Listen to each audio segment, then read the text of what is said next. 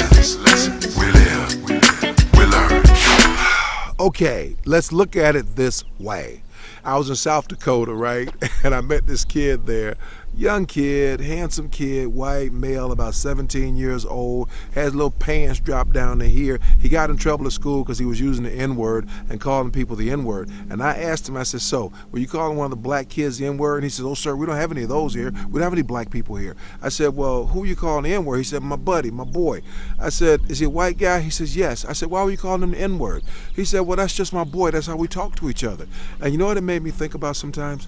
I'm convinced that kid watches too much TV, and as a result, it's impacting and changing and shifting who he really is. Well, my question to you is this you may not be doing what he's doing, you may not be using the N word, but what's making you become who you are?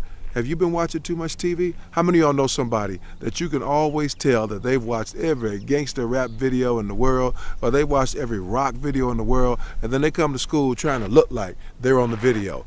You know what, y'all? Why can't you just be you? Because the truth is, you're not pulling off being Eminem. You're not pulling off being Tupac. Tupac can't even be Tupac no more. He's dead. You're not pulling off being somebody else, but you know what you're real good at? You're real good at being you. So why don't you try that? Just be you. It's real enough. I'm telling you. Try it! Life, life, lessons, lessons.